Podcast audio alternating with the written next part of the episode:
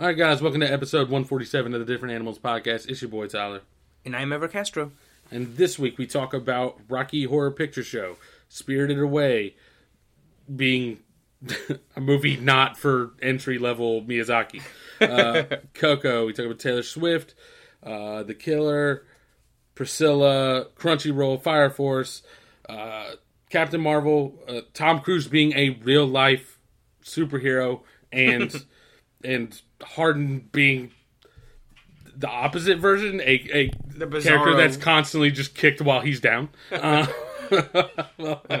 and then we talk about the end of the strikes and what that means for some movies that are coming out, and the announcement of one of the largest trailers for one of the largest games ever, because we needed to know that an announcement was coming. But first.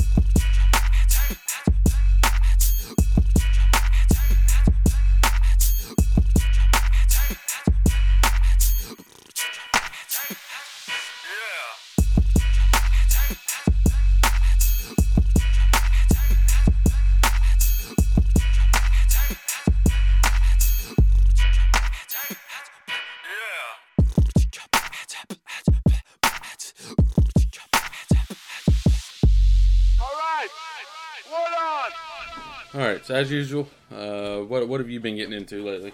Yeah, so I have a, a few things. I guess I could just, um, I think it looks like nine. I'll clump them in, in packs of three, that we can go back and forth. But I'll start Okay. with sort of the most Halloweeny ones, um, since y- you know, I think we recorded just before Halloween, and, and uh, we can get these out of the way. But um, I went to see uh, Rocky Horror Picture Show, uh, Okay. the musical. Have you ever heard of it, or do you know like what it is? I I know very little about it. I feel like I've heard it. Like I know it's like a cult kind of classic, right? Mhm. Um, I've heard that like it's you- you're either going to think it's great or absolutely hate it. Is what I've heard. Like it's it sounds like it's hard to get into. Like not it's not a generic crowd pleaser in any way. Yeah, I mean the movie itself. So I'd never seen it before, but you know I sort of knew about it. Like you know it's like it's a musical and you like talk back to it during screenings. So it was like a flop. But then like they did midnight showings in New York for years, and then it sort of like you said built a cult following from there. And I'd never seen it before, but I- you know I knew that you know you like throw rice at some parts, or you throw glow sticks, or you yell out certain things when somebody says something.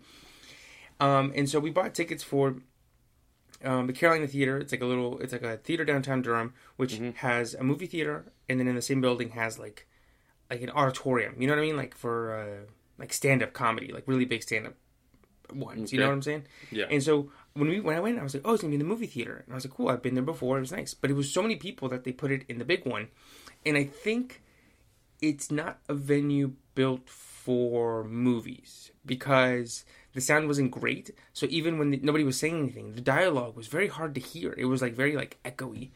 So I guess they just wanted to fit more people. Um, but um, the experience itself was pretty cool. Well, it was cool because it's like whoa, it's like all these people know all these bits and stuff, and everybody had a great time.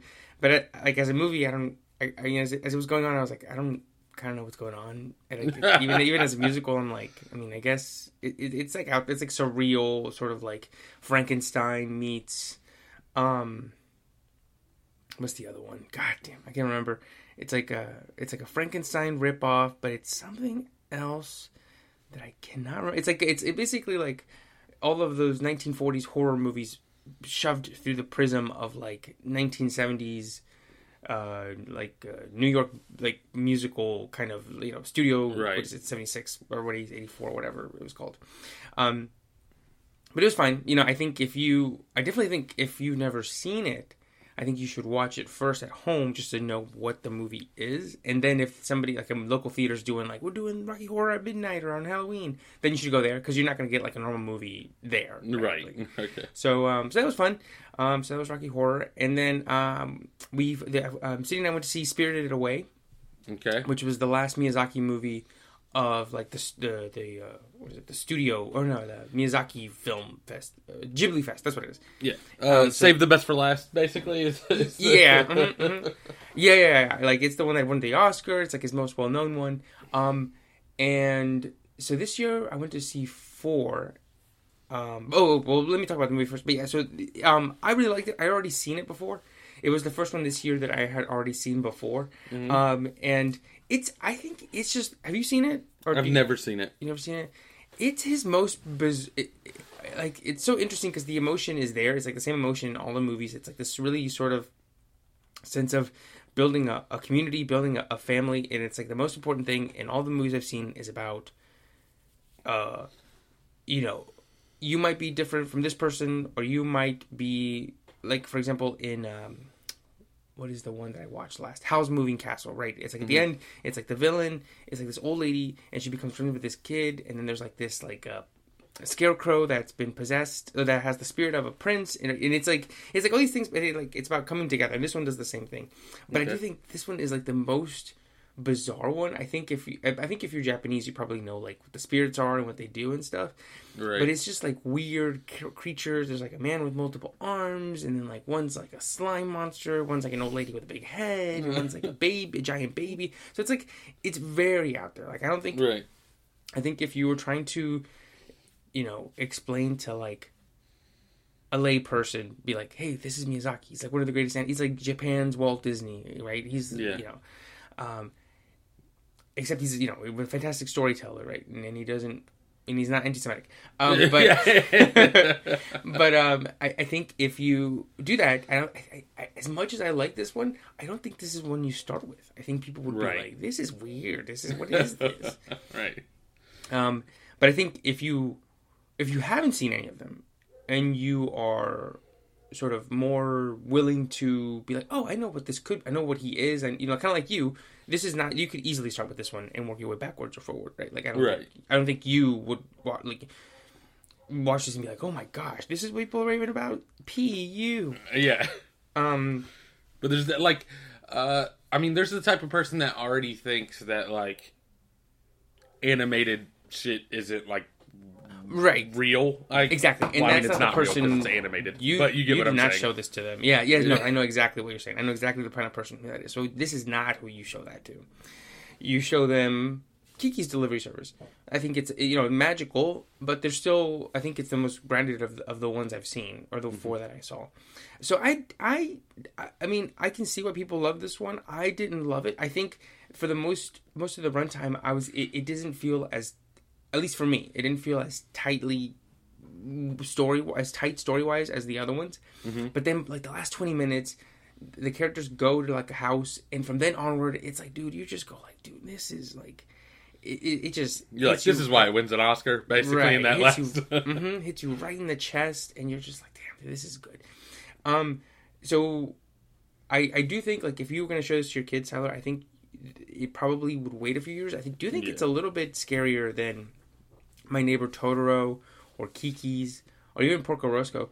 Um, um, I think Howls and this one have like a little bit more of a frightening elements to it, but I do think that if you know once they get I don't know what would I say like maybe like nine or ten, I think they would get so much out of it. I think it'd be really cool.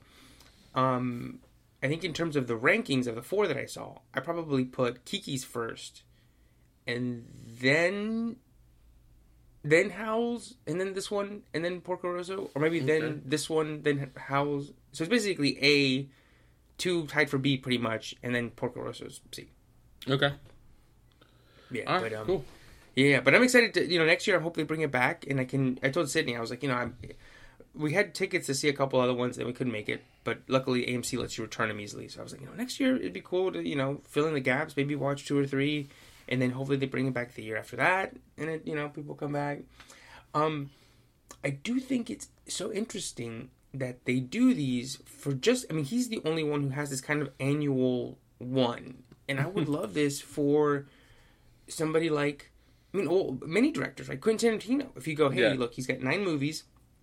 We're starting in February, and then he we do one of his movies every month. That'd be awesome, right? Yeah. And then you finish with, uh, you know, what is it? Uh, uh, Uh, Once Upon a Time in Hollywood in like November or October, right? Right. And that would be so cool because he's gonna. I mean, he said he's only gonna do ten. Right. So then you start in February, you end November. Every year you do that. I'd be there every year. I'd be like, this year I'm watching, you know, Inglorious Yeah. Bastards. I mean, I probably watch Inglourious Basterds every year, but you know, like, Be like, well, I missed this one last year. It's like, but I've seen Inglourious Basterds 15 years in a row running. exactly right and i mean i kind of i mean i'd love to do that you know, for django i mean uh, you know movies that are i think you know reservoir dogs and pulp fiction i think i've seen both multiple times and i think they look fine at home. I think they're fine nice small movies. But django is this huge budget. You have these huge vistas and landscapes. There's like this shot where jamie foxx is in front of the tree and it's this massive tree right? And you're like i'd love to see that in a movie theater again. So I, another another example because I don't, I could be wrong, but I don't think I saw it in a movie theater at all. But like, I bet Kill Bill's dope in a movie theater. Oh, dude, yeah, exactly, yeah, yes, yeah, like that the the this the scene in that um the Japanese club where she Yeah. kills like the eighty eight the crazy eighty eights or whatever. Yeah. that'd be so cool. Or I think um if I remember correctly, I think the second one is like mostly a, like a western kind of feel. I'm sure there's like big little vistas and landscapes. Oh, the one that I always heard was crazy good was and I never got a chance to see is the new uh, newer one um the Hateful Eight. Oh, okay, yeah. Yeah, and I heard he was out like in Wyoming, like filming these giant, gigantic vistas and stuff. So I'm like, why don't they do that for more directors? I'd love to do that, you know, for him. Um, I mean, you obviously couldn't do it. I mean, uh, Spielberg, you know, it gives people, you know, that gives you like the chance to take your kids to see like E.T. right? And, Right. Or or who's another director that doesn't have like that many movies that could be like that's they're like uh, James Cameron, right? Like you know, Right. you go see Aliens. The next one you see Titanic. Then you see Terminator Two. Then you see Avatar One and Two. You know what I'm saying? Like so, I would love for them to do this for other ones. I'm glad they do it for him, and I'm excited to see um, next year. But uh, yes, let's Spirited Away, and then I'll, I'll wrap up the first part with uh, Coco. They had it at a park here on uh, Day of the Dead, and it was great. Have you seen Coco? I have. Oh, So uh, I, I feel like I've told this before, but like me and my wife went to see Coco here in Asheboro, and we were literally the only two in the movie theater. Like not a Mm-hmm. single other person was in it other than us, and like we walked out crying. We were like, like yeah, it right? like a fucking bitch. I forget. Oh, what movie was it? Where I, I think it's like the Naked Gun. Oh no, it, it takes too long to, to explain the bit. But anyway, yeah, I, I'm. It's so good, right? You just and I was, uh, I was, uh, me and my friend Megan, we went to see it. They had it in the park, and I was telling her as we she'd seen it already, so I could, I was, I wasn't like spoiling it for her, but I was like, it's so interesting how the movie. It must have been so hard to write and keep together because you have to. I mean, it you know there is a twist, right? Which is that you know Hector it wasn't that guy; it was Hector the whole time.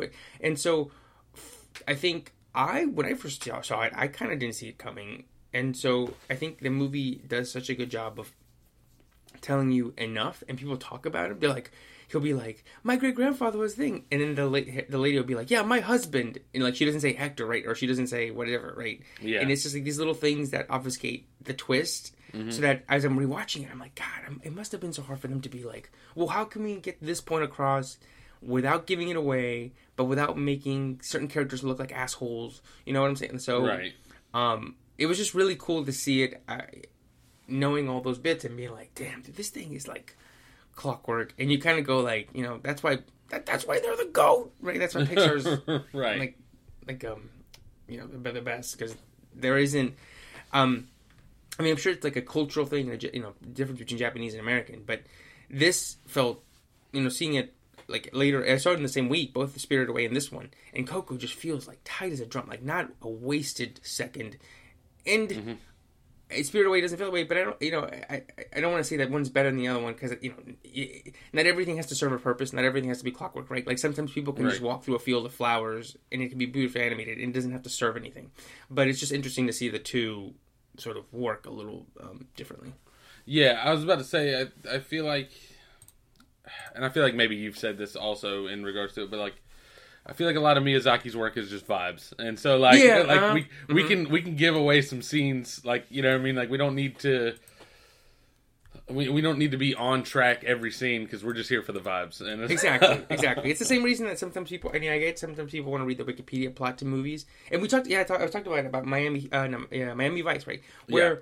If you read a Wikipedia plot, you you that's not what movies are, right? You're, you're Right. Not, they're not just plot device machines that just go, here's the story, bang, bang, bang, bang, bang, bang, bang," right? So, um, but it is cool to see Unless you're Coco. Oh, yeah, unless you're Got him. Coda, you know, us a thousand, Coda zero. Running the score up like the fucking Dolphins against the Broncos. It? Oh, the Michael Scott, boom, roasted. But yeah, you're Um, right. Like, there's a reason there's a director and not just the screenplay writer. right, right, exactly. Yeah, or, yeah, and vice versa, right? So I think, uh, yeah, and, and it's not just vibes. You, know, you got to get um, that point to work. But anyway, those are my Halloween sort of uh, spooky, spirited, you know, um, fall-y um, trio. Yeah. Also, we talked uh, I- a while back. I feel like I mentioned that I saw he has the uh, the boy and the heron coming out soon. Oh, yeah. And is Mhm. that I, I guess I don't know enough about it, but that has already existed somewhere else and is just now coming to the states, or is it straight up new? It it no no it's it I think premiered in Japan. What is it now? November. It premiered I think in July or August. Oh, okay. and so it's like it's like new over there it's gonna be new here i have muted all words about it on twitter because i think Okay. I, have seen the poster and so i'm like i want to go in like i want to see if i can go in like super blind right I Like, saw maybe 10 seconds, maybe 10, 15 seconds of a trailer. Mm-hmm. And like the thing I saw visually, I was like, oh, this looks like it's going to be dope. And I cut it off. yeah exactly yeah i was the same all I too i think they had the trailer for it when i went to see the miyazaki the, the ghibli fest Yeah. and it started and i was like this looks really new and then I saw like a bird, and I was like, "Oh, this is oh, the boy in the hair." Oh, I closed my eyes. and and it, it so the the poster's like this like a heron and it's like sort of like uh painted like a what is it called uh like a col- watercolor painted but it's very Right. it's not like it's not like a still from the movie it's just like a painting for the movie um and the title when they were like he, it, you know it's might be his last movie yeah, so, because it, it, yeah, sorry, go ahead. oh no, no i was just gonna say that, that that the movie was titled how do you live right Yeah. and i was like ooh evocative mysterious and then when they changed it to america they, they gave it a new title they named it the boy and the heron and i was like that's too much information you guys are spoiling it Um, there is a, there, there's a child and a bird. You're like, too much, too much. and when the bird lands i'm gonna lean over to Sydney and be like that's the heron be- the Leonardo DiCaprio snap. Oh, yeah. it's, gonna, oh, it's gonna open with a boy. that's the boy that's the digital But it- hey, but then, but then it's not. It's just a, a boy in the different. You're like, ah, shit, I was wrong. It's the it's the gif you know those guys in the soccer uh, club, um, you know, and people put different uh, things on the screen, and then it happens, and everybody explodes and throws beer in the air. Yeah. it's just a fucking bird showing up. um, but Ugh. I did hear. I think Robert Pattinson voices the the heron, and people. I, didn't hear it because I didn't want to watch the trailer. But people are saying that he like he put he's like voice acting, like like it's not just him. being like, Oh shit! Hey, it's Robert Pattinson. Wow, I'm Hey, I'm the heron. I'm the heron, right? Like, right. He like he's doing a voice, but I don't want to hear it. But Right. apparently, he's like actually like voice acting, which is awesome. So. yeah, for sure. So yeah, we and we can still go see it. I know you texted me about going Yeah. to see it, and I'm down. Um, you know, we can figure it out. They haven't said anything about showtimes yet, but you know, it's coming up in I think a little bit under a month. Yep. So all right, we'll definitely check that out, and maybe I'll watch a couple Miyazaki movies uh, just to prepare beforehand. Yeah, yeah. I definitely think if you if you get a chance to watch one, oh my gosh, I don't even know. If I'm gonna watch two, what do you think? Kiki's and Spirited Away. Probably. I think it'd be nice to see like one from because I think Kiki's is like eighty nine or Yeah. ninety one. I think it's early, early, and Spirited Away is two thousand two, two thousand one. Mm-hmm. Um, even Howl's Howl's Moving Castle I think would be good because that's like it, and it'd be cool to see, you know, one from early on, one from at this point almost twenty years ago, and then God. one from now. So Twenty years ago, that hurt. Um, I did hear one that I missed, and, and I, I, it's like people don't talk about it as much. It's a Nausicaa of the Valley of the Wind. They said that that one is really good, and that's like one of his early ones. okay. And I just, I, we had tickets, and that one's the one that hurt most about not being able to go because I was listening to a podcast, and they were like, "Yeah, we're, wa- you know, we're working through them," and that's the one that they really stuck on, on, the, on like, whoa, like this is one I hadn't heard of, you know, because you hear Kiki, Yeah. you hear My Neighbor Totoro, you hear Spirited Away, but that one was one that was a little bit more, uh, I guess, um, underrated. I guess they said. Okay, maybe I Yeah. maybe I'll give that one a shot just to have something a little different. Yeah, and it's a Um, little bit older too. Yeah, I think that one's from like I, I know eighty four. Yeah, Yeah. so that yeah, so cool to you know watch from eighty four, you know, two thousand two, two thousand four, and then now two thousand three. It'd be cool to see like you know what's it, Yeah. forty years of of uh, animation. Yeah. So all right, we'll put, we'll put that in the books uh, Yeah. somewhere. Um, so as far as uh, what I've been doing is I really only have like one thing, but I'll, I'll split it up a little bit into its uh, different points. Uh, so my first one, I would just say um, Crunchyroll. Uh, so Mhm. I it's seven ninety nine a month is all, and it's like every as far as I can tell, every anime I can think of. I was Uh, gonna say, I was like, aren't they pretty much like the only? They bought Guys. Funimation. Yeah, oh, Um, yeah, they're like the the main ones doing sort of. They're like the providers of um, anime here in America, right? Right. Kind of, sort of. hundred percent. There was, so I think it was literally just the the the divide was like, they had everything except for the stuff that Funimation made, and you could get Funimation here, and it would be their stuff, which is some big name, high quality stuff. So there was some some bigger things missing from Crunchyroll that would cause you to go in either direction. Um, Crunchyroll always had the quantity. Uh, it's just that some of the quality ones were Funimation, but now they're all fucking together. Um, my my only complaint, and I feel like we talked about this with Disney Plus. We talked about it with Max. I'm pretty sure, which is that like, like you're this giant anime show conglomerate, right? Like, why? Why are you struggling so much with like basic accessibility options? Um, so like for example, this so I watched uh uh the last time I was watching like an anime show, I think was Fire Force back during COVID. Um, yeah, I remember. because Didn't they have the, the movie right? You went to see the movie. no, sorry, that Oh, was, that was- uh Demon Slayer. That was yeah, right, okay. Yep. So I did go see the movie. That season ended. Um, like I completed that season. Fire Force I had started in during COVID, and like I got to part of the way through season two, and I had watched it in dub up until that point because, um, like I would prefer to watch a dub as long as people think the dub is quality. Like if people say the dub's trash, then I'm like, fuck it, I'll just watch the dub. It's not a problem. Yeah. Um, but That's why I went to see Howl's Moving Castle because I w- the only option was dub, and I was like, I don't know about that. But then everybody's like, Oh my gosh, Billy Crystal and um, Christian Bale are so good. So I was like, Yeah, and they were, they were great. The, you know, the voice acting was great. So I'm, I'm the same as you. I'm Yeah. like, So Fire Force, I when I if you look up anything about the dub of this, they're like, I mean everybody's pretty good, but they're like there's this one character that or there's this one guy that voices like the captain, and they're like in the dub he's fucking incredible. Like they're like Okay. everyone's like bro he's killing it hundred percent and. Hundred percent, he is. Like he has the dopest voice. Uh, like I just I love his character. Um, but anyways, I was watching the dub, and then because of COVID and all the problems going on with it, so Fun Funimation with this is wild to me. They would release the dubs and subs simultaneously, okay, which is ridiculous because it's the the people that do the dubs are not there in the creation of like the episode. You get what I'm saying? Like like they Right, send right. over like here's the stuff we're doing, like go ahead and do the dub for it, but they're not like they don't know what the story beats are until they get it. And if you're releasing a show, I imagine you're working on it as you're putting it out. So like I'm just like that had to be a tight window you were working under every time. Um oh, so you pretty much get the show.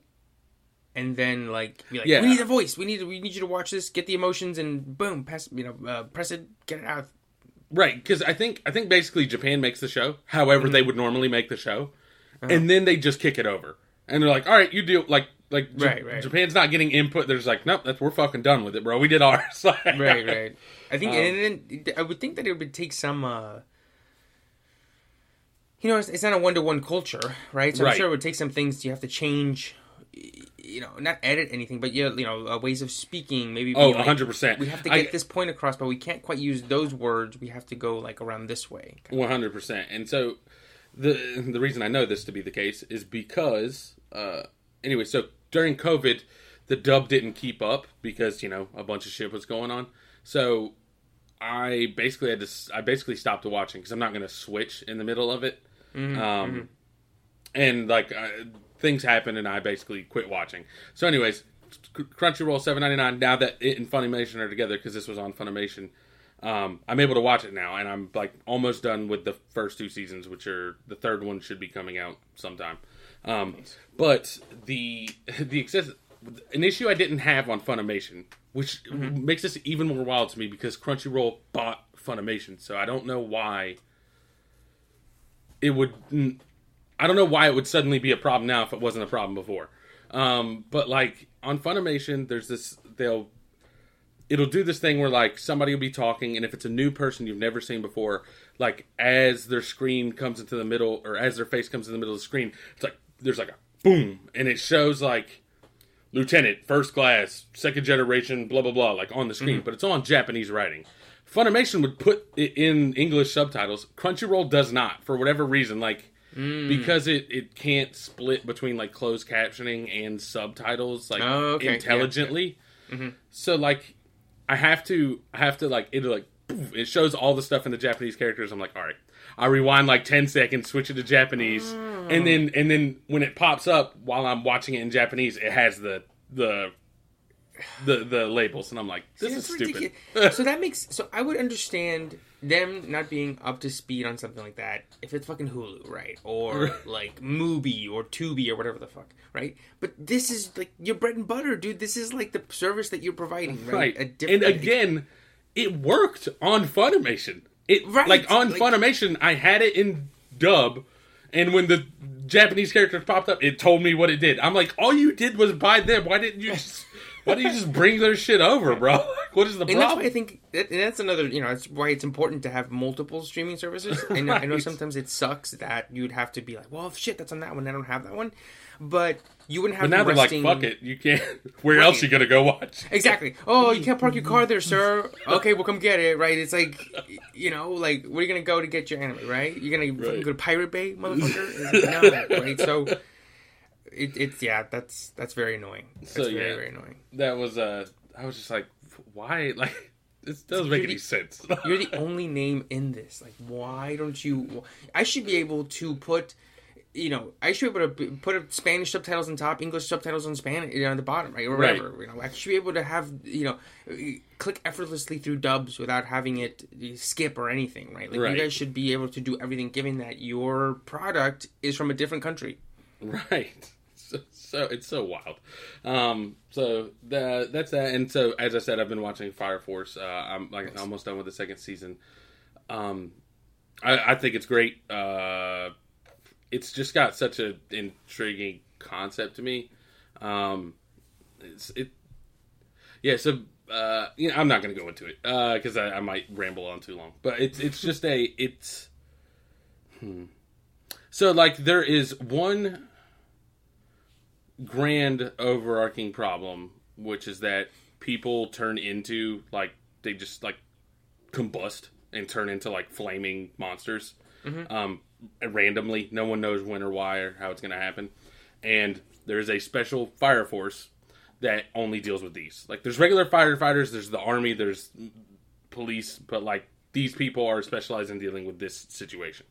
Um, so, and there's like seven seven stations like fire force stations.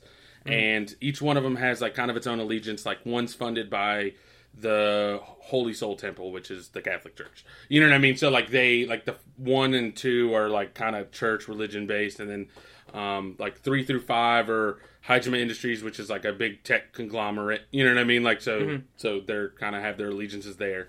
Um, but the the one you follow is Fire Force Company Eight, and ultimately they they like only exist because like one guy was a high ranking. The captain of Fire Force Eight was like a really good firefighter, like regular firefighter, and mhm. they pulled enough strings that they gave him his own like fire force, and their responsibility is to figure out why people are exploding and turning into fire and also investigate why these other seven companies don't already have the answer because they should like it like the so basically like you have this bigger arching problem but also like we're investigating like these other places and trying to find the strings of why things are happening um and, and who's hiding what for what purpose so it's kind of cool it's it's it's like a weird combination of a like little bit of a mystery. but but yeah, like- also like, a standard like hero story also Right, right. Because then the mystery you know keeps people hooked. And it's not just like a monster of the week kind of like uh, you know like right now and- and I'll- this one. And, and i'll get into that in the next part so you do your next three Okay. um yeah. So um yeah so I uh the next three are uh I guess I don't know how it's Taylor Swift, Priscilla, and the Killer. So I don't know how the Killer would fit into the other two, but the first two are pretty. Well, um, I'll start with Taylor Swift, the Eras Tour. Mhm. City and I went to see it, um, and it was pretty fun. I mean, I think if you're a fan, you've already seen it. I think if you're not a fan and you end up having to watch it, you'll you'll know more songs than you realize. Um, even I, I mean, I would consider myself somebody who's, yeah, I mean, a fan. Um, but then there were some songs where I just didn't know them. A couple of the albums that are a little bit more like folky. That I Mhm. was just like, okay, well, I'm gonna go pee now, right? Uh, I literally pulled it. it uh, I had um, the set list on my phone as I was watching it, and and so I was like, oh, okay, cool. I know this one. I know this album. I know that album because she did it sort of like by albums, like by eras. Right.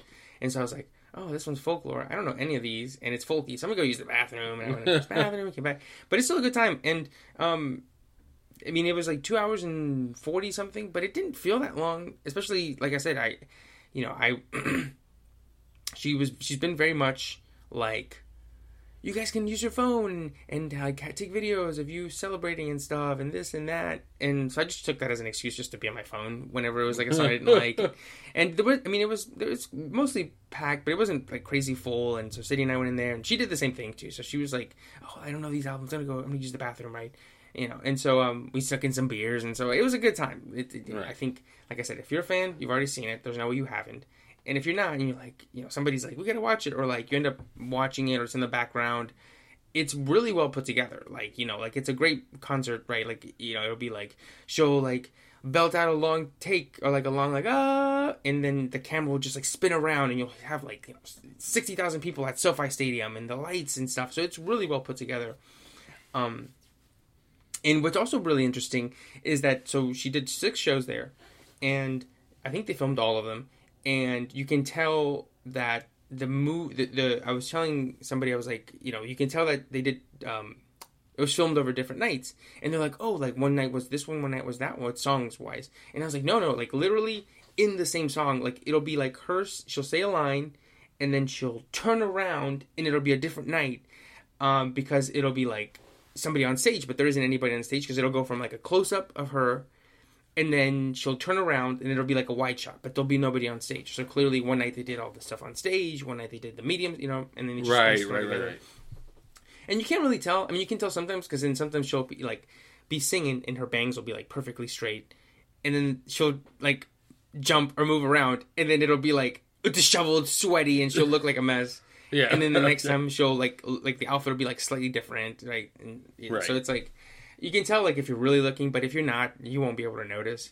Um, but it is very cool that it'll you know it's not just well you know we can't be on stage, so it's all just you know takes from like you know from the fucking nosebleeds. It's like on stage and then mediums, then from the crowd, then from above, and yeah that's Um, awesome yeah, so it's pretty cool. so they put a lot of effort and thought into it yeah, oh yeah, yeah. despite them totally they totally could have not put the effort and still just raked in the mess. and they would have yeah, they would have been dude you, like they could have put one of those tripods in the corner from like behind her and then Yeah. like from like 45 degrees behind her and they would have made the same amount of money but no there's actually effort and it looks great and i was telling sydney i was like i was hoping for a, a little bit i would have gladly had them cut out like maybe two or three songs and had just like a little bit of uh, background stuff right because it, it is a Right. gigantic enterprise so it'd be cool for her to be like you know, like, oh no, oh shit, it, I don't know, something about like behind the scenes. I think that's always so interesting. I think it'd be cool to be like, um, like that show uh, Jury Duty. I think I mentioned weeks ago, where they, Right. you know, the guy who doesn't know he's in jury duty, and then like the last ten minutes of the final episode, they go,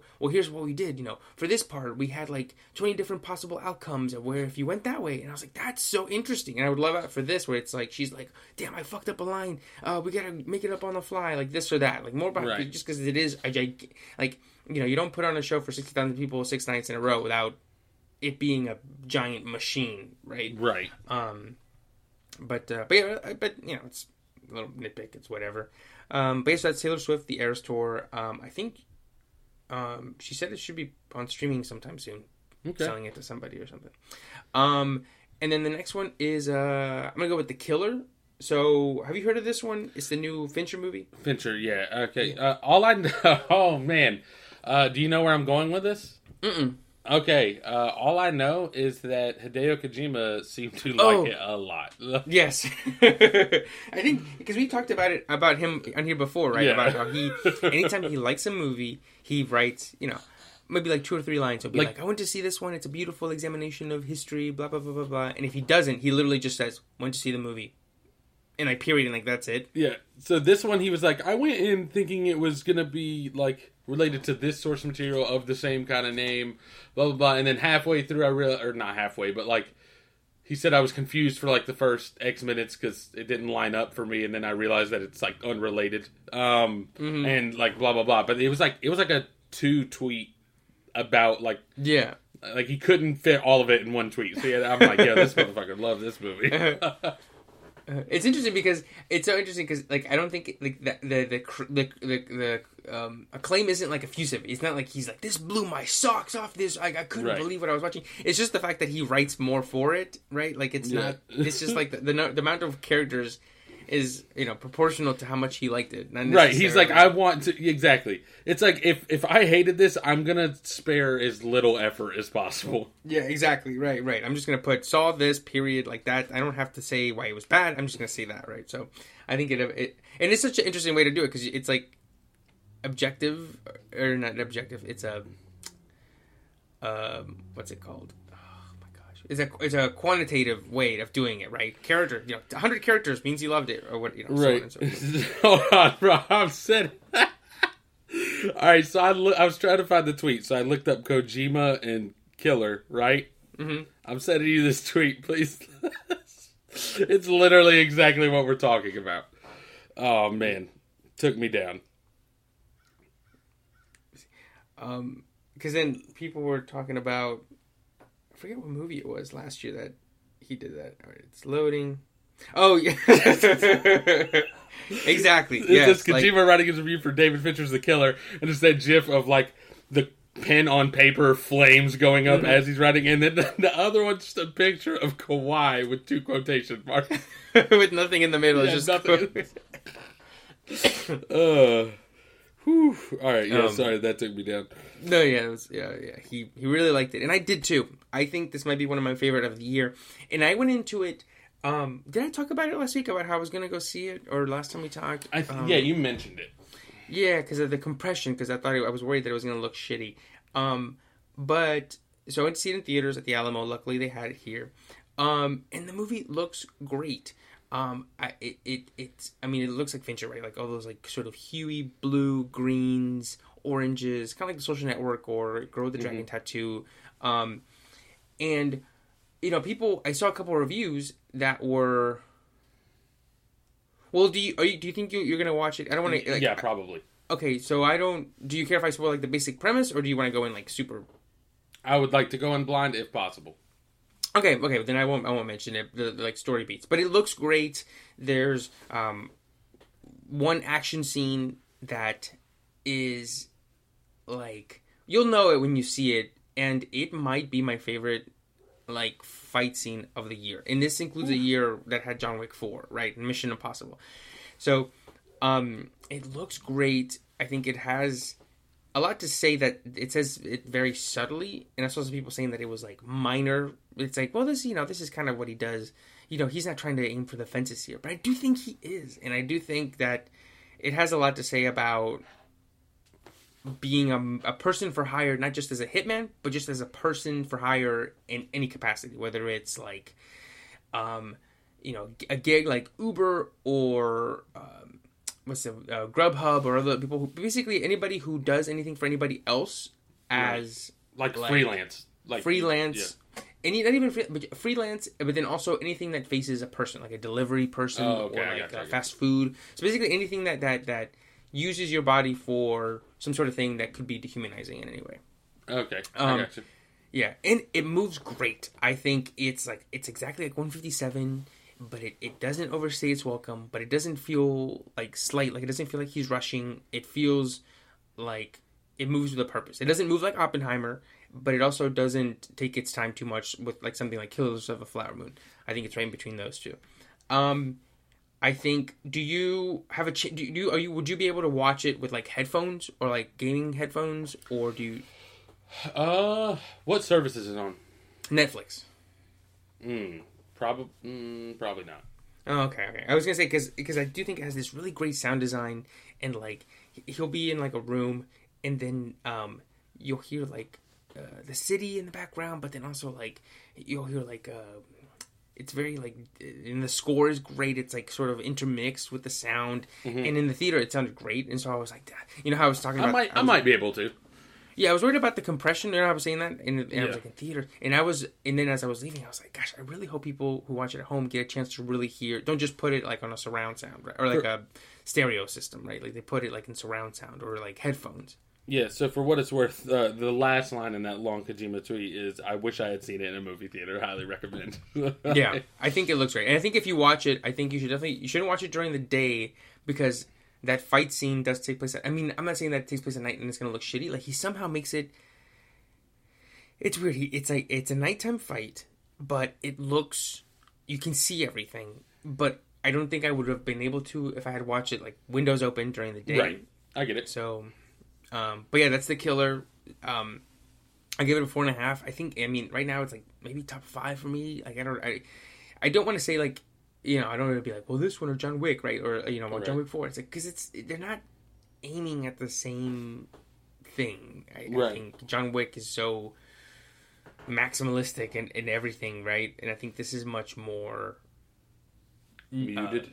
muted, um, realistic, right? Like, um, and I think Fassbender does a has a puts in a great performance. I think he's great in it. Um, but uh, yeah, that's the killer, and it's on Netflix now, and um, it's it's so good. It's like the kind of movie that like.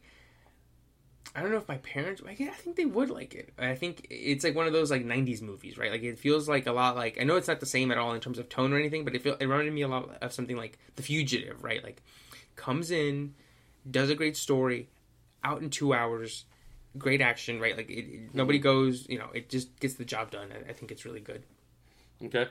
Yeah, and then the the last one is uh, Priscilla for for this trio's. Um, it's a movie about Priscilla Presley, um, and it was it was pretty good. I think it's a little bit quieter. It's definitely quieter than Elvis, the movie from last year. yeah. Um, and I do think it's it's nice to have. He's I think what? if you, he's it, so I'm I'm watching the Priscilla right, and he'll be on the phone. Elvis will be on the phone because it's told from Priscilla Presley's perspective. So you sort of hear about like his Elvis's business dealings, and he'll be on the phone, or he'll, he'll she'll be like down the hall, and she'll hear him talking about something, and then she'll be like, "What's going on?" He'd be like, "Yo, you know." The colonel wants me to record these songs. I'm like, Cindy, Cindy, Cindy, Colonel, Tom Hanks. Um, but uh, the movie's good, and I think it's a nice companion piece to the other Elvis, because I do think that one's very much, like we said, like I got Baz Luhrmann, big, bombastic, right? The myth of Elvis, right? And Right. He he dies tragically because he's being, you know, um, pretty much, uh, he's in this contract that he can't get out of, and you know he's like destined to be doing this these shitty Vegas shows, and this one's more about like him using his influence to sort of control her, but then also like it goes like, well, why did he want to do this? Like you know, like it, it's very, I don't know. I, I don't think the movie ever goes, God, Elvis was a monster, but I don't think it ever goes, he's this saint because you know the movie goes, hey, this guy who's twenty four and makes a lot of effort to have this fourteen year old come back with him, you know, to America. Well, I think by that point she was seventeen, but still, right? right. And I saw a tweet that was like, you see this whole movie where she like has this whole romance with him, or you have pretty much like years of romance, and then she graduates high school, and it's like, okay, all right. Yeah. So, um, yeah, I do wish the movie had done just like a little bit more.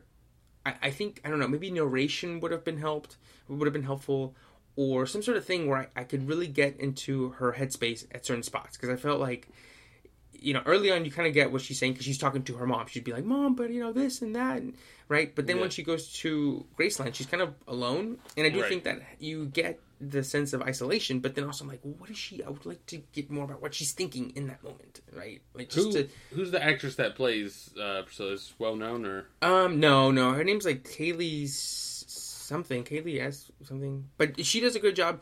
And dude, the makeup, hair makeup is like incredible because when you first see her, she's fourteen, she's a girl, right? And she's she's like you know holding her books up to her chest, you know what I'm saying, like a mm-hmm. little yeah. girl. She looks like a child, and it's the same actress the whole way through. But then at the end, she like looks like like a woman. She looks like somebody our age, and it's incredible, right? Because you know it's all just makeup and hair, right? And Right. it just and then it's so interesting because you know, so she's you know, she looks like a kid, and then he brings her back to America, and they put this big hair on her, and she looks like a kid trying to dress up like an adult.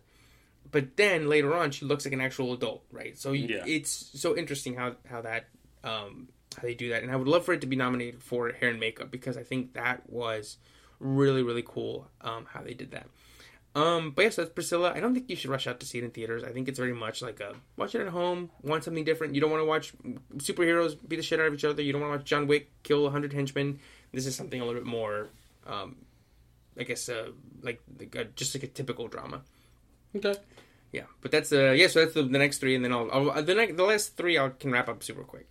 All right, so mine, uh, the basically I have two two points I'm going to make here, which is that uh, uh, so Fire Force is considered a shonen uh, jump series, or maybe a shonen. All right, so there's there's a little bit of convolution here that I'm going to explain away, uh, which is that so uh, probably the most popular shonen uh, of all time is Dragon Ball Z. Um, Naruto is another one. Yeah. So the the idea is that there was a magazine called Shonen Jump, and it is like very clearly targeted towards like teenage boys. Um, so with that being said, uh, and these would be in that magazine, and so like that's that's the they that's what determines the genre. Would it be in that magazine as like a manga, or would it be like them talking about the anime, Uh, like like I'm not a hundred episode percent sure. I think probably the manga, but also maybe as they became animated shows, like being like, Both. here's what you have to do, like a like an episode recap. Because remember, I used to have a um, Digimon magazine that Mm-hmm. had like, um, it had a, an episode guide and like a little blur, little paragraph on each episode, sort of summarizing it, and then like them talking about the movie and them ta- them talking about specific characters. So it was kind of like a encyclopedia f- for Digimon. So I wasn't sure if it was like that or if it was more of like just the manga version of. uh, maybe a little bit of both. Maybe like, uh, and I'm not 100 percent sure on that. But ultimately, it's a thing that was released um, as like the target demographic is kids 12 to 18, or Mm-hmm. boys 12 to 18. um, and it contained those. Like, I'll, also, I think One Piece is a pretty big one that uh, that people Oh, yeah. know. Um, those are all. So, uh, with that being said, I have no idea if Fire Force is actually anything to do with this magazine because now that type of story is just considered a shonen. You get what I'm saying? Like, like that was so definitive in its time for what it was trying to do that it has created its own genre. Uh, you use a tissue, you may call it a Kleenex. You get what I'm saying? Like, right. Oh, it became so, the thing. so this Right, is all right. just shonen, even though it may not be the Kleenex, but like it's a Kleenex. You know what I mean? Like, Right, so right. with that being said, Fire Force consider that. Now the main, and the reason I'm saying that is because the main uh, staples of this genre are you have a one singular titular hero. Mm-hmm. Um, well, maybe not titular, but you have one single main protagonist hero. Uh, they have some sort of um, underlying or like God given kind of strength to them, and they are able to continue to grow that. So Dragon Ball Z, he's he's saying he be, he can become Super Saiyan, he's Super Saiyan two, he's Super Saiyan three. You know what I mean? Like Right, like he keeps breaking barriers to become more than he was in the past. Right. Would you say something like uh, the Last Airbender is also like that? You know, he Yeah. gets yeah. bending abilities every time. Hey, don't don't ever tell anybody that's in the anime that you mentioned that. But yes. Why are they like that's a fake? That's a they're like that's not anime. That's fucking a cartoon. Uh, I don't. They just they are. I don't know why. Like I I don't care, but I've seen it. Um, but yes, it's very similar to that. Um, and because uh, the character is the way they are, they're very often. I mean, they're not going to call themselves a superhero necessarily. I mean, My Hero Academia is literally like a bunch of people trying to be superheroes. Um, but like basically a superhero, right? Like like Goku wants to save everyone, make sure everyone's safe, defeat all the bad and evil. You know what I mean? He's super- Right, right. all right. So the reason I say this, all of this, is because I had a moment when I was watching this. I don't know why it happened, um, but like this, the the main character, his thing is he's like, he literally says like, I had two promises I made to someone. Uh, I failed the first one, but the second one was that I was going to be a hero to people in need, and so like he constantly calls himself like like a hero, like he not in like a convoluted or not like a uh, self centered way, but like a someone needs help. They're like he's like okay, I'll like I I'll be your hero if you need me, call me. You know what I mean, like that Yeah. kind of thing. So through this fucking shit that's in the show specifically, uh, like when people are in dire, dire need, he like gets this like spidey sense, right? Mm-hmm. And like when they're calling out to him for help because they're in a dire situation, his spidey sense kicks off and he can tell like and he goes right. So for example, this guy's brother is also in a fight and he's like uh, probably about to get killed by someone that he doesn't realize is there, but like the brother sees the person but he can't help. So he like calls out like ah can you and so he comes in and he just like fucking this guy shoots like a giant fire arrow and he like basically kicks it out of the way just in time. And everyone's like holy shit.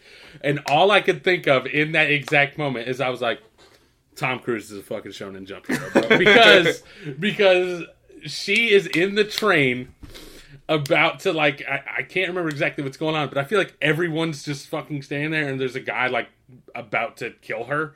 And just all of a sudden Tom Cruise comes crashing through the train window and just like smashes into the dude. You know what I'm like, talking about, right? okay?" He's like, okay?" Yeah. exactly. I was like, this this man is straight up a shonen jump hero. Like this man is the in real life anime. Um, he is the live action. Uh, like, it's just it was so wild to me that it popped into my head because that's all I could see is that scene. He's like, "I'll be there." You remember that's the whole thing. He's like, uh, she's like, "Well, what if you're not?" He's like, "I'll be there." And like, or- so just smashing through the window. like, God, bro. I just, yeah, I just watched. Um, I- well, I bought it on 4K, and I was putting up. I'm a psychopath. I put up my Christmas tree early. Well, just because I had time, and I was like, you Right. know. I'm gonna, I want to enjoy my Christmas tree up because I don't want to put it up, then a month later take it down. I'd rather have Right. two months. But anyway, so I had it up, and I had it on the background as I was doing it because I already seen it a bunch of times. So I'm like, I don't have to be paying super attention, but I can watch scenes and clips and stuff. Mm-hmm. And this, you know, right when you were describing this, I was like, oh, he's about to mention the the you don't even know me, and he's like, what difference does that make? I'm like, right, "Oh, exactly. A hundred. Yeah, I didn't think about that, but yeah, a hundred percent. Like, That's right, he's the goat. yeah, it is. Like that's the thing. Like, because there, God, there's another one where the person's like, "Why would you help me?" He's like, "I'm a hero. It's what I do." And I'm like, "This is Tom Cruise, bro. this shit is literally Tom Cruise." Um, I do wonder if maybe do you think he like knew or he or he maybe he's like you know like become aware that that I don't know like do you think he, like either him or McQuarrie have been like you know this is a good kind of like I was saying where like you know it, it, the last few Mission Impossibles they've really honed into who he is and I wonder if it's like you know round four they were like well you know you can't be this unstoppable god hero but you can be this guy who's been gifted with like every single talent but you you want to use it reluctantly or like you know every time you do it it hurts right Right. Yeah, I don't I don't know. Uh like it, I could definitely see it. Um it could also just be a thing of uh, it's like just kind of as as this genre has become more popular just kind of like all around it's kind of worked its way into a thing that people know exists. If that makes sense like even if you're not saying like I'm to pull inspiration from this, it's like there are so many instances of this now that it's kind of like its own little uh, trope, but like not in a terrible way. You know what I mean? Not like a, oh, it's just fucking doing the trope again. But like Right. I, I don't know. You know what I mean? But either way, I mean, I just I was watching that and I was like, Tom Cruise, bro. like it's it was just such a weird like. Oh man, my man literally like flew through the sky with like jet feet and kicked the air out of the sky, and I was like, Tom Cruise. that's that's Tom Cruise. Um, yeah, man, that, that just killed me, and I figured you would enjoy that. Uh, that no, yeah, yeah. I, I think that's interesting. You know, like you said, you know, it's like a reluctant.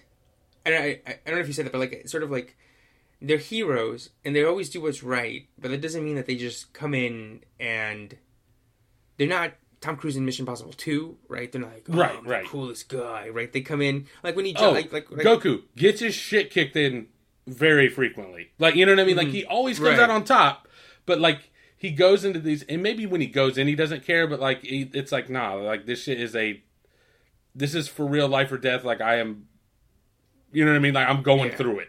Yeah, like I'm not. I'm not just. I'm not Superman. I'm not just like tossing people into the sun. I mean, that's not a thing that Superman does. But like, you know what I mean? Right. Like, like Superman walks in, anything that was a problem is not a problem anymore. Reminds me of the Bill Burr bit. I don't know why, like with the shotgun. You know what I'm talking about? Oh. he's like, just turn to the left. Bam! He's like, anything that was a problem over there is not even remotely a problem anymore. but but like, Gohan, right? Like Yeah. he gets he gets fucked up all the time. And Yeah. There's that. I mean, there's that picture that people use in reactions where it's like a crater, and then like I think it's Goku or Gohan. They're like just passed out like in the middle of it. yeah, I think it's Gohan. Yeah, Yeah. Um, I think it's it, it and then just like in Mission Impossible, the, the latest one, you know, when when he jumps off the motorcycle off the cliff, he doesn't go. What that train down there? Here we go, baby. Let's go. Right? He goes. right. Fuck. Okay, here we go. Yeah, he's right? like- and he thinks about the women in his life, and he goes, "Oh my god! All right, here goes nothing." Right? Right. Um, because I think he knows he can do it, but it's like, fuck. Okay. Like, why do I have to keep doing this? Right. Right. All right, Or- so I listened to. God Or in. Fallout when he's like, I'm I'm jumping out of a window. Right? He does it. He doesn't chicken out, right? But he's still like Okay, let's go. Uh, so what? It, man, I'm I'm really going off tangents here, but they're they're uh, they're tying in. Um, you said that I listened to an episode of the Bonnie Jones podcast, and he was talking about like uh, James Harden, LeBron James, and it was like somehow, like in specifically the LeBron James one, it's like he's like we can go into every season, and like we look at the team before the season starts, and we're like he's got a good team around him this year. Like he's got pieces, he's got tools, mhm. blah blah blah. And he's like, but somehow, and and like his point is like, or part of his point is like, I don't know if it's LeBron James' fault or not, but and ultimately this is where I'm going with it. He's like, somehow LeBron James always finds himself in a position, no matter what was around him at the beginning of the season, that like as we're either in the playoffs or trying to get into the playoffs, it's like I'm the only one here. I'm the only one that can do it. Like like Anthony mm-hmm. Davis is hurt. Everybody's playing like shit except for LeBron, and it's like it's like every year it's like can LeBron pull them into the playoffs? And like before it was like can LeBron pull them to a championship? But my man's like 40 years old or whatever the fuck. he Right, and the, So- the so- squad around him. He's got Cam Reddish, man. Come on. right. But like did you see that? Well, sort of t- talking about this. Like, did you see that clip where he was like, you know, he so he threw to Cam Reddish a couple of games Yeah. ago and he, he he missed it, but then he threw it again a couple games later and he hit it, and he was like, you know, these these people don't know nothing about basketball. You know, I always make the right play, right? Yeah. and, and it was like it's kind of what is exactly what you're saying, where he's like, I know what I have to do every time, and I'm. And I'm gonna do it, but you know, if these bums don't do it, it's not on me. I did my part. Right, but I just feel it's like he was like somehow every time end of the season, LeBron finds himself being the one that has to pull them into the playoffs. Like James Harden, it's like I don't know how he's gonna, I don't know how it happens, I don't know when it's his fault, whatever. But it seems like no matter what, James Harden's gonna get the ball with like eight seconds left at the top of the key, and he's gonna just have to fucking do a bunch of ISO shit and try and get a score. And he's like Right. not able to do that anymore. But ultimately, it's like that. Don't know why, don't know how. Tom Cruise is like every time, bro. I got to jump off a fucking mountain. I got to jump off a skyscraper. Like I don't Mm-hmm. know what the fuck I'm doing wrong, but every time I got to do this shit. I, I feel don't. like it, and I feel like James Harden is like the the anti that, Right, for where sure. it's it, it's like the you it's like he wants he probably he's like ending up in those LeBron situations, but instead of coming through or making the right play, it's like the universe bends in a way that prevents him from doing it. Right? He's about to take a game winning shot. Manu Ginobili from behind him blocks him. Right? Or I'm about to go to my first finals. They missed 27 threes in a row, which is like apparently like astronomically impossible for that to ever happen again. right. And it's like it's the same thing except instead of the universe bending where Uh, Ethan Hunt crashes through the thing, or LeBron passes to Cam Reddish and he makes it, it's like the universe goes, "No, we are not letting you, we James are not Harden." rewarding you for this. Yes, exactly. Like we, Yeah, but ultimately it's just like the inevitability of it. Like somehow everything always breaks that like it's you. Like Tom Yeah. Cruise is like, God damn it. Like, yeah, it's like, it's like, oh, James Harden, you're playing with an MVP. Guess what? That MVP is gonna have the biggest drop of points per game from the regular season to the playoffs ever, right? Like, right. Come on, man. And it's just like fucking uh Benji's leading him to the fucking cliff, and he, he's not telling him that it's a cliff. He gets there, and he's just like, Benji's like, you know, I just thought you'd do do. uh, I thought you'd do Ethan Hunt stuff, uh, like. jump. Uh, and Tom Cruise is like, you expected me to jump? Like, I'm not saying I won't jump, but it's a shame that like you just Yeah. assumed I would. Right. Yeah. Uh, but yeah, sorry. So that's where Tom Cruise is a anime protagonist of a Shonen Jump series without knowing it. Nice. Yeah, definitely. So what are the last three that you were going to wrap up? Uh, Yeah, oh, uh, oh, super sorry. quick. Mm-hmm. Before I had a thought uh, earlier and I forgot to come back to it. When you were talking about how they should do a Quentin Tarantino like the same way they do the Miyazaki Fest. Mm-hmm. You know what the the most wild director fest would be? Hmm. A Michael Bay. Fest. Oh my gosh. It would just be straight like whiplash of just like random shit. Did you see that tweet that I sent you that, about they were like AI could never do Bad Boys 2? That, Yeah. that requires true human depravity. Yes. Oh man, but like Bad Boys 2, Then Transformers, but then like dog shit Transformers, and then like Pain and Gain. They- You'd just be all over the Right. place. Like, this Mom, I is one dude. Mom, I can't come to Christmas dinner. I have to watch The Last Knight. Transformers The Last Knight. oh man, yeah. And then Um, like I didn't know I didn't know he's the one that directed Pearl Harbor. I'm like this doesn't fit in with any of these. I don't think. Like- it, it is so interesting. So, uh, yeah, a little aside, I watched um, Patrick H. Willems. He did a two part thing on Michael Bay, and I think you, I think you should watch it if you get a chance. It, It's a little long, but I do think it's very cool because he goes movie by movie on his on his um uh, uh, career, his filmography, and he goes like each through like you know he did the Bad Yeah. Boys, Bad Boys, you know, so on. But the one on Pearl Harbor is so interesting because it's very clear that Jerry Bruckheimer or whoever saw Titanic and was like, like action, romance, drama, all into like uh, one thing, and we could do that, right? We got this young actor or this young director. He makes action movies. We just have to, you know, do that. But again, against a you know historical background, and he says that he started doing Pearl Harbor and he like a couple of days in he was trying to change who he was he was trying to be more i am a drama actor right kind of like how spielberg went from making like raiders of the lost ark and et and then he did the color purple to sort of show that he could do like actual dramas right.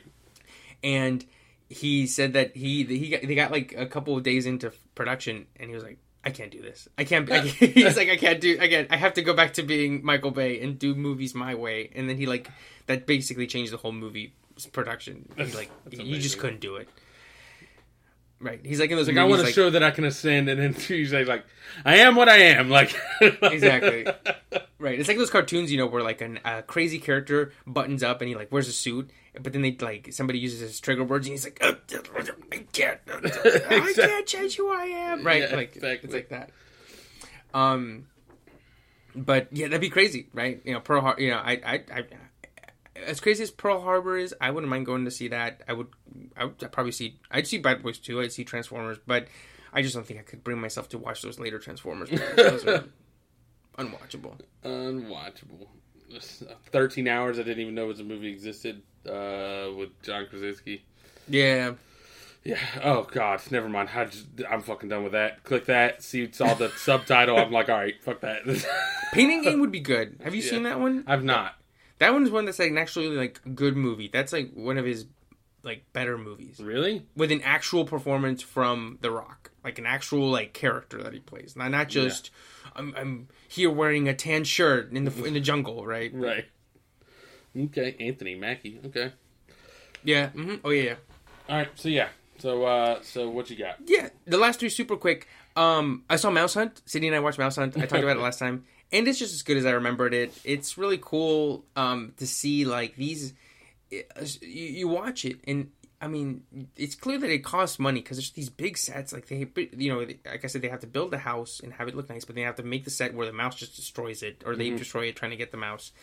Um, and it's so interesting because I'm like, well, I don't, I'm like, I don't see anybody making a movie like this now because it's it's this off kilter, like I said, Tim Burton meets Tom and Jerry movie, um, but and put some real money behind it about like a, it's like it's not necessarily like I, I don't know if I would call it a family movie because it's it it's not really. I don't know. I'm like, who is the audience for this movie? Because it certainly is not kids, or I mean, if it is, it's not. I don't know. It's don't not know. doing that well. It's not. Yeah, exactly. Like you know, it's it talks about like the mayor gets a heart attack from like Jesus. eating wrong food, Jesus and Christ. but it's played like for laughs, and there's like a strike aspect aspect to it, like about workers uniting and. And it's it's weird. I, I definitely I recommend it. I, I mean, Do I you think the it. target audience? What's the difference between the target audience in that and like an Adam Sandler movie, like one of the old ones, Happy? Oh, just the tone. I think the tone. The tone is. This is much more macabre. Like I said, it's like a Oh, Tim okay. Burton one, except it's like it's like Beetlejuice, but it's not. I guess Beetlejuice. Ha- yeah, I think it's like Beetlejuice, kind of. Okay. Right, or like um, what's the one that's claymation or like stop motion? Um, Nightmare Before Christmas. Like that Yeah, yeah, yeah. yeah. It's Jack like that, like- Skellington. yeah, uh-huh. it's like a that tones, but it was still great, Okay. and it was it's very silly. I mean, I told Sydney when the movie ended, she was like, "That was very silly." I'm like, "It, it is. It's like silly and goofy, but I think it's great, and it, and it looks awesome." Um, and so I went to that, and so then I um also watched Captain Marvel, and it was pretty good. I was expecting to- rewatching it and being like, "That was not as good as I remembered." You know, I had rose-colored glasses, but it was still good, and I thought, you know, the action. I thought Brie Larson was great. So Captain. Marvel was good uh, because I went to see the Marvels, and it was it was fun. It was just like a fun time. I gave it three and a half out of five. It's fun, right? The action scenes are great. Have you seen the trailer for it? I have not. Um, so they in the trailer they give out this thing where like they're they're, they're the three protagonists. Um, Captain Marvel, uh, Miss Marvel, and, And- I don't know who the third is. It, well, it's it's Monica, but they don't give her like a superhero name, or maybe I'm sure she does in the in the comics, but they don't give her one in the movie. Okay. Um, and she was in WandaVision, but they they their powers are sort of similar, like light based, and so they get them all tangled through like plot stuff. Right. And so every time that they use it, they use their powers, they switch bodies or they switch positions in the universe. So like Miss Marvel will be in her living room and she'll use it, and then she'll be transported to where Captain Marvel was, and it'll be, and then Captain Marvel will be back where she was. Okay. And so they use that for action scenes, and that dude is awesome. So like, I, I think if you never end up watching the movie, you can look up these scenes on YouTube because it's really cool. And I was telling Sydney, I was like, my brain fucking breaks trying to figure out how they like choreographed it or came up with it because like it'll be like she'll blast her, but then it'll be like she'll move up there, and it'll be like punch, and then change p- position, and then like the the the villain takes a swing at her, but then it's the other girl blocks it, and then it changes to like it's like Yeah. that. It's like it, it- it's awesome. It looks really cool, and it's a great final. It, you know, it happens a few times in the movie. Um, and I think the it, it's weird because the movie it feels like it has a gun on its back where it's like you need to go go go go go go. And i'm like but the characters are so fun and people want to come to see these marvel movies to spend time with these characters right? People Right. want to see them bicker and, and and talk. And not just do like banty witter but like actually like you know people were sharing that scene from avengers this week Yeah, where I saw that. in the lab right? Like that right? Like actual like have conversations and stuff. And this one has like one or two but it's like every time that they are gonna continue uh it's like well what did you think about eh, eh, eh, oh my god the aliens attacking. Oh okay gotta go go go go. And like yeah. but why? It's like the and the movie's not long. Like i would understand if the movie was like 210 or like 215 and you're like we gotta go go go go. And it's like okay i understand that you know you got but the movie's 145 and you could have easily added 10 to 15 minutes of not action but just literally just scenes of carol talking to miss marvel and like what she means to her or miss marvel talking about her to her parents about how this is something that is important to her and how it matters or Monica talking. I mean, there is a scene with Monica and Carol, but like maybe Monica talking, uh, uh, uh, Carol talking to Nick Fury because they were, you know, they were like the the primary relationship in the first one or Yeah. friendship in the first one, and then you know he got dusted, and then he came back after the dusting, but then there isn't like a, I missed you or like thank you for being my you know thank you for you know helping us you know what I'm saying? Like there's no sort of I don't I think they have scene together but they just talk about plot stuff. I'm like I would like just more time just thing you know hanging out right? Like um, so that I actually care in the finale. But it's it's fun and um you know I, I think I don't think it's gonna do too well at the box office but everybody's like it's the end of comic book movies. I don't think so. I tweeted out yesterday that I think if I mean, you know, there was strikes, so the actors didn't get to promote it, and I don't think Miss Marvel. I, I think Miss Marvel, the first one, was a huge hit. It made a billion dollars, but I think it was, I think it's like right place, right time, right? Because it was Yeah. right between um, Infinity War and Endgame, and you could have done one about a movie about Aunt May, and it would have made five hundred million dollars, right? right. because that was like peak peak like uh, uh, fever pitch of, of for MCU. Um, but I think I think MCU will be fine. I think if D- Deadpool three comes out in July, and it's Deadpool with Wolverine that everybody knows and loves, if that movie doesn't make a lot of money or is not successful or is not good, then they're in big trouble. But if the movie's good and it makes a shit ton of money, then I think the the, the, the Marvel train is fine. I think people on Twitter are always like, "Oh my gosh!" Like I said, it's the end of the comic book movies. Spider Man No Way Home is literally the third biggest movie ever, and it came out less than two years ago. Right? Right. If they always skip over that one, they skip over Shang Chi being amazing. They should, or the action scenes at least being amazing. They should skip over uh, Black Panther, uh, Wakanda Forever being actually pretty good and making a lot of money. I think eight hundred mil. So I think I don't think it's over. I think th- people just like you know they're picking and choosing as to which ones are the bad ones, like the Flash. But that you know you can see why that one flopped, Yeah. and this one not doing so well. But like I said, if it's surefire, like you know on paper, you know, uh, like like I said, like dude, like like I said, like Deadpool with the Wolverine everybody knows being introduced into the MCU.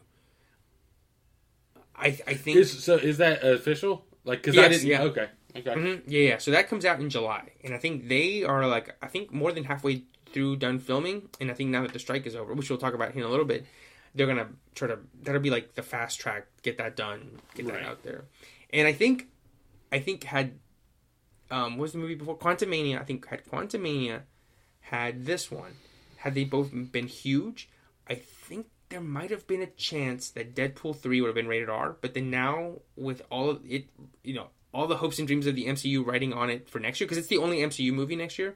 Oh, okay. I think they'll squeeze in, try to put, you know, it'll the, the weight of the of the MCU's.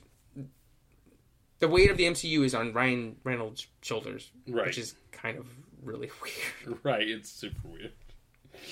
But uh, yeah, that's the Marvels. I I mean, you know, you you know, with kids, I don't think you should have to go out and see it, but I do think it's worth watching at home. I do think so. Yeah. Yeah. I mean, it's the concept sounds interesting enough. So uh, definitely. And it's short. you Okay. know. Yeah. Even though I wanted it to be longer, it is short, so you, know, you can knock it out. Like I said, it's one forty five. I think. Okay. Yeah. Uh, I'll put it on the list for sure. Mhm. Yep. All right. So you said we were going to talk about the strike, right? Yes. So the finally the Screen Actors Guild strike is over.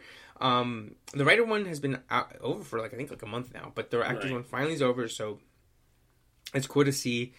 Um, you know, like uh, all these projects get announced, and apparently we should get be getting the, Fan- the Fantastic Four, and but not just like big superhero stuff, but also like little things like this guy's joining this movie. You know, like uh, Denis, Denis Villeneuve, who did Dune movies. You know, he's gonna have a movie next. What's Nolan gonna do next? You know, Tarantino's gonna start casting his movie. So it's, it's cool to see like, uh, you know, of course, Movement. superhero stuff, but then also like real, um, like actual like movie movies. Right. Yeah. Uh, uh, real quick, the only, th- the only I haven't really, so I haven't really kept up with the strike, um, other than knowing that it was going on, and, and also not even enough to know who was striking when. I just knew like because the writers' strike ended right, and then they the screen the actors immediately started theirs basically, right? No, well, it was the writers started theirs, and then like a month later, the um, actors did, Oh, and then there was a, a while when they were both together. But then the writers one got solved, but I think the the actors, I think it would have been solved a little bit after. But I think what sort of prevented it from happening was the AI shit, where actors where the studios wanted basically like the moment you come on set, or at least for a big movie, they would scan your body and then they would own that in perpetuity, so that whenever they wanted to put you in the background somewhere, they could just do it and you wouldn't get a cent. Right. So and I think that was the big sticking point. Um, and that's what they were trying to figure out. Like basically, the Writers Guild was, or the Actors Guild was trying to find out ways, you know, loopholes and stuff where the studios couldn't fuck them over and you know rat fuck them ten years down the road to be like, actually, you know, we're gonna do the Avengers without any of the Avengers actually being on set. Right. Gotcha. Um, but yeah, I just knew there was an ongoing one. But the only piece of news I heard that absolutely devastated me was there were. I, I feel like I heard that uh, fucking Mahershala Ali almost walked from the fucking Blade movie. I was like, oh my god.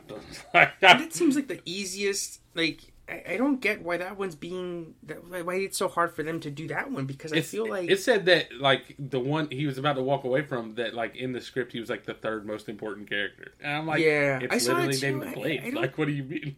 right, right. Like I don't, I don't, yeah, I don't, I don't. What's know. Like, happening? Like, why, why, why is this, why is this movie so hard to make? Right, and I don't feel like I don't think it's like I don't even think it's like a like a rated R thing, right? Because like I said, Deadpool's literally next, right? Mhm. So if if you want to make it PG thirteen, you can.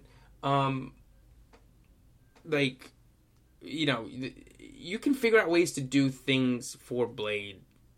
Like, yes, you can't show blood, but you've there've been vamp- PG thirteen vampire movies, just like there've been PG thirteen zombie movies, right? Right. you- if you know if you're not a hack, you can figure out ways to do it well, right? Right. And besides, when you shoot a vampire, what do they do? They go.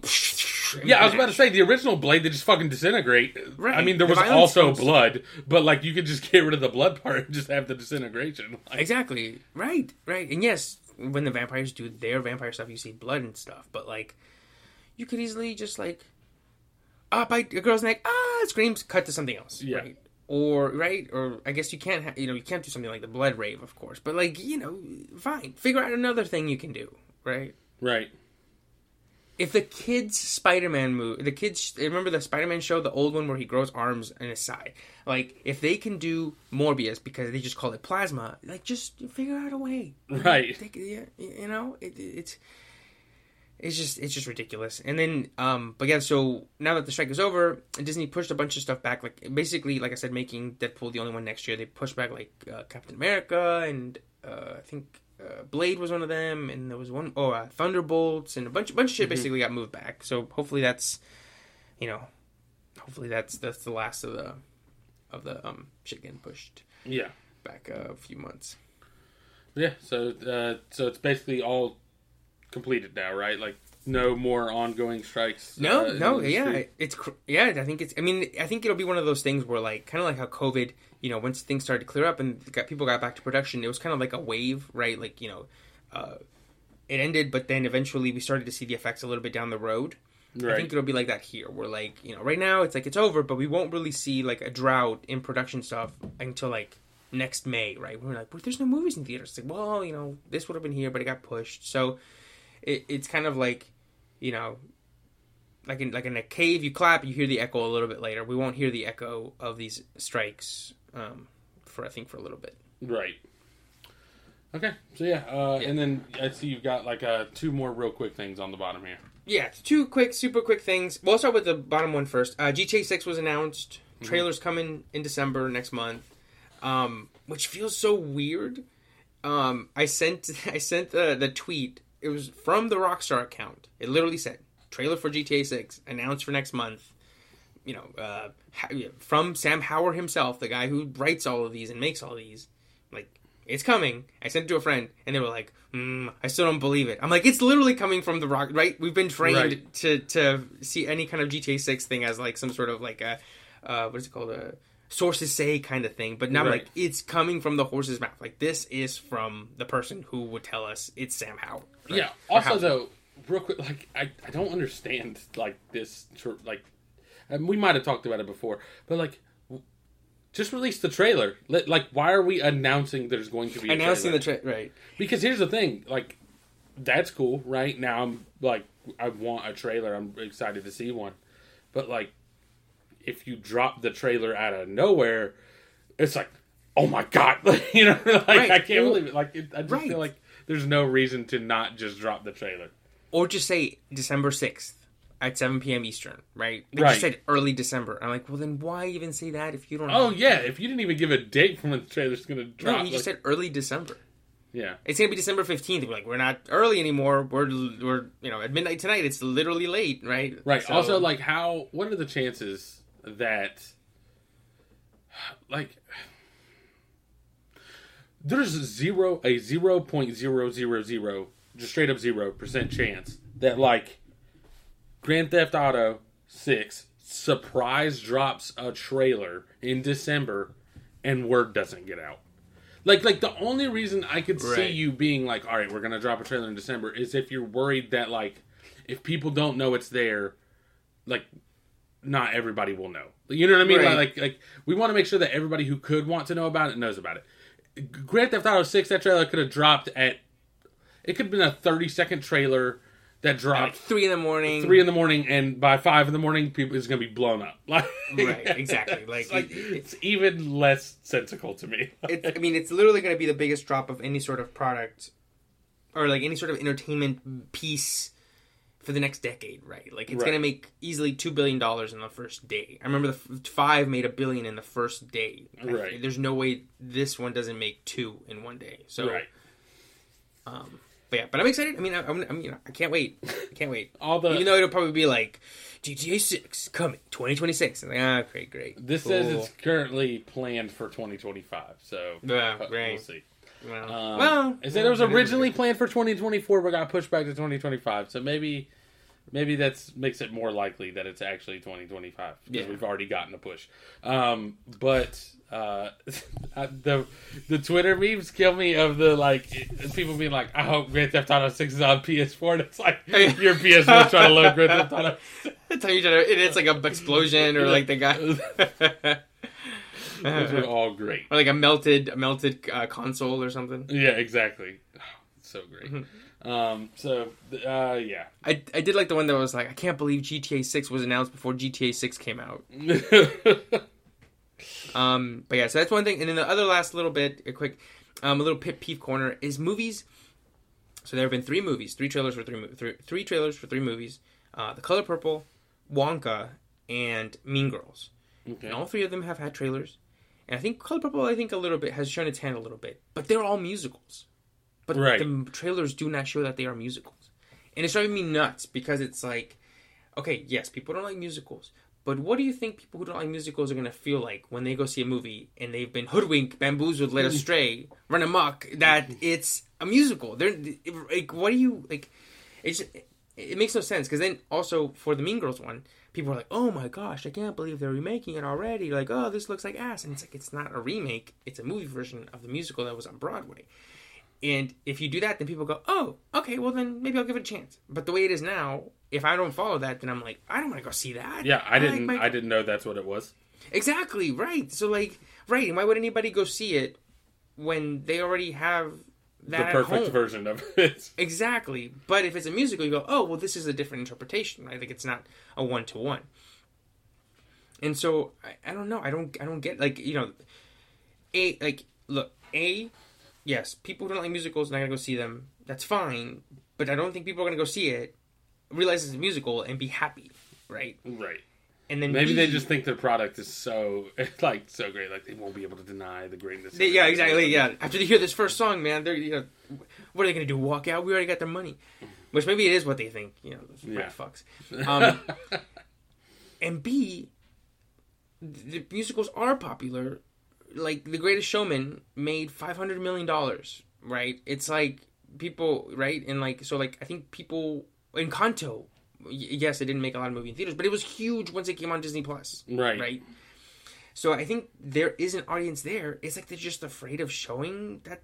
But so clearly they know that there's an audience for it, or else they wouldn't make them. Right. But then when it comes to promoting them, it's like they're afraid of what they're promoting, right? Yeah. Like, I- I don't.